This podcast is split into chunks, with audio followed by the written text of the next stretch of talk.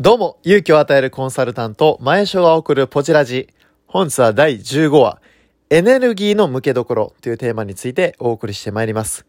このラジオは成長のきっかけになる体験談やお客様、上司から学んだことを忘れないその日のうちに毎日、健康なしにつれづれなるままに語るコーナーでございます。さあ、15話という風になっておりますが、え今回お伝えしたいのは、このエネルギーの向けどころというテーマなんですよね。エネルギー。どうですか皆さん。エネルギーの高い人。周りにきっといますよね。その人がいるだけで場が明るくよう、明るくなるような人ですよね。逆に言うとエネルギーがあまり高くない人っていうのも世の中にはいるわけです。皆さんはどちらの方のタイプでしょうか？で、もちろんね、このエネルギーのこの絶対量、今言ったような高い人とそうでない人、エネルギーの絶対量の違いというのはもちろん一つの、まあ、トークテーマにもなり得るんですけれども、今日はその内容は少し一旦置いといて、今日のテーマは自分の持ってるこの100のエネルギーをどんな風に使っていくのかっていうことについてお伝えしてみたいと思います。つまりこの100のエネルギーというのは自分が持ってるこの100、これどう分配していくかっていうことですよね。つまりこう何か物事を成し遂げるときに、このエネルギーっていうのを我々は無意識に使い分けてるわけです。つまり何かのエネルギー、まあ何かの出来事に対して100のエネルギーを注ぎ込むこともあれば、いくつかのものに分けて使うことっていうのも同時にありますよね。まあそれぞれ、こう、まあ今日、まずお伝えしたいのはこの、例えばよく聞く言葉でしょうか。マルチタスクって言葉って聞かれたことありますでしょうか？マルチタスク。これすなわち、同時にいろんなことを並行してやる能力ですよね。私もね、これ一時期すごい憧れまして、なんか思いません？こう、同時にいろんな仕事やってる人すごい優秀そうみたいな。まあそういうイメージなんですけれども。ただね、なんかこう、一つ、二つ、三つぐらい同時にやってるとかっこいいみたいな。聖徳太子はなんか同時に何人もの声を聞けたみたいな。あれなんか、どうやらこう、まあ伝説というか、あの、事実ではないという情報も聞いたりもしたんですが、なんか同時にやってる人すごい、凄そうみたいなイメージすっごい私もあったんですよね。ただこう、ある私もこの前勉強していて本を読んだ時に、あ、なるほどっていう体験があったので、そのエピソードについてまずお伝えしてみたいと思います。これね、すっごい面白かったんですけど、その、うまくいく人とそうでない人の違いみたいなテーマで確か書いててね。それ、やっぱうまくいかない人ってまず書いてたんですよ。で、これ読むと、同時にいろんなことをやろうとする、マルチタスクが良いと思ってる人みたいな。おお、お前の俺じゃん、みたいな。って思ったんですよ。で、ここに書いてたのは、結局その、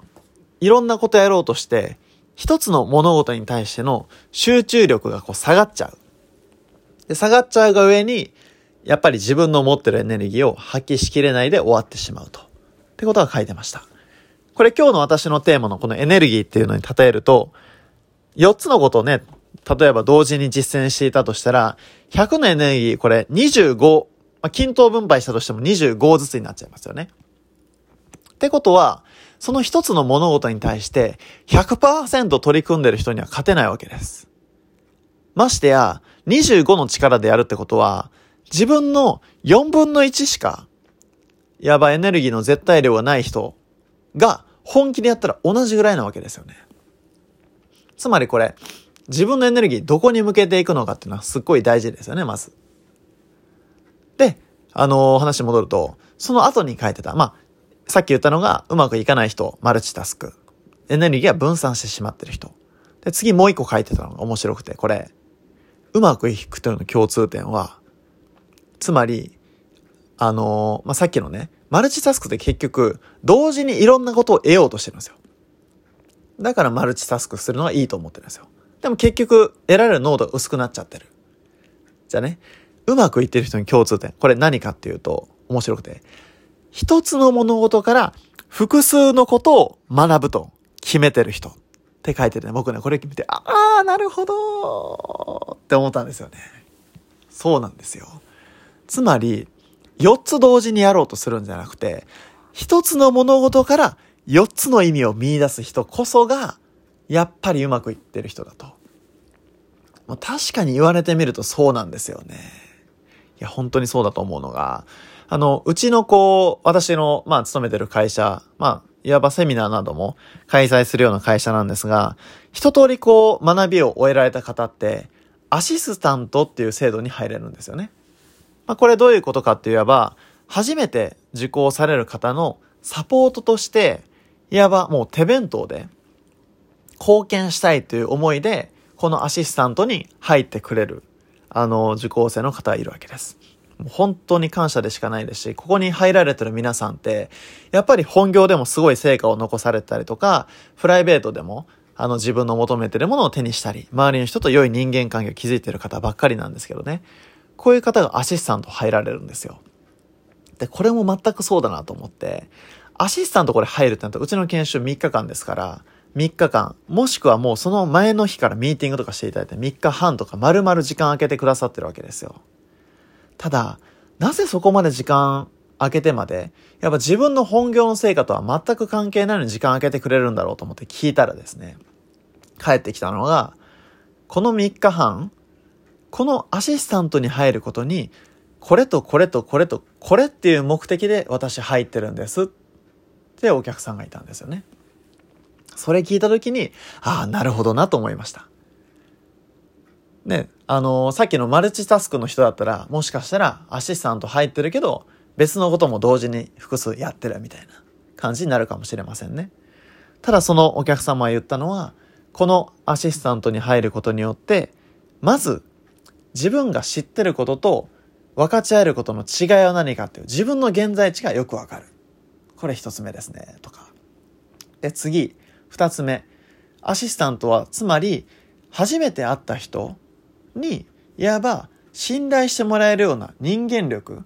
これを培える場所だと思ってますと。つまり例えば4月から新しい新入社員が入ってきた時に短い時間でより、あ、あなたの言うことだったら聞いてみたいと思われる人間になる。この技術がこのアシスタントで学べるんです。とか。あとは自分自身。自分も何もわからないとこか学んできたからこそ、わからない人たちにもこれ貢献してあげたい。この貢献を形にしたいということとか。あとはですね、やっぱり自分の身近な人を幸せにするために、どうやったら分かりやすく、このエッセンスを分かち合えるかなっていうのを、今一度この学びを深く自分の腹に落とし込みたい。なこんな風にですね、同じ一つの行動をするにおいても、三つも四つも意味を見出せる人は、結局その時間あたりの価値を3倍にも4倍にもしてらっしゃると思うんですよ。そう考えるとやっぱり、一つ一つの物事に取り組む際の準備だったり、その目的のまず設定ですよね。なんで、なんとなく、ね、うちの研修でもよくお伝えしますけど、なんとなく、まあ、セミナー受講したら人生良くなるんじゃね？ぐらいのテンションで受けた人って、ああ、なんか良かったです。なんか参考になりました。っていう感想になるんですよ。ただ受講前に、僕は今こういう状況で、例えば、セールスやってたところから、マネージャーに上がって、今までは自分が売ってたらよかったところから、今度はメンバーを育成しないといけないようになりましたと。そしてメンバーを採用しないといけないようになりましたと。なんで今回の受講の目的は、自分がうまくいってきたことが、なんでうまくいってたのかっていうのを整理すると同時に、どうやったらメンバーが主体的にロイヤリティ持って、モチベーション高く仕事に取り組むのか、この技術をぜひ今回手に入れたいと思います。っていうふうにね、この的が明確かどうかだけで、結果同じ3日間とかの研修なんですけど、得られるものは変わるんですよね。なんでこう、今例え話で話しましたけれども、このエネルギー、100あるエネルギーを結局どこに集中させていくのかっていうのはすごい大事なわけです。なんで2つポイントがあって、1つ目は、まず自分がここだっていうふうに集中するところを1つ決めるってことですよね。つまり自分の100のエネルギーをどこに注ぎ込むのかっていうのを決めていく。で、これステップ1ね。で、次ステップ2は何かというと、その注ぎ込むと決めたものから学べることが何があるかっていうのをこれ書き出してみるってことです。一つのものしか見出してない人は、その一つのものを得るでしょう。三つのものを見出してる人は、三つのものを得るでしょう。つまりこれ取り組むことも大事なんですけど、取り組む前にこれ、決まってるわけですね。つまりどんな準備をして取り組むのか。100のエネルギーをどこに向けていくのかということと、向けたからにはそこからいくつも学びを得るという心構えで物事に当たっていくということがすごい大事なんじゃないかなというふうに思います。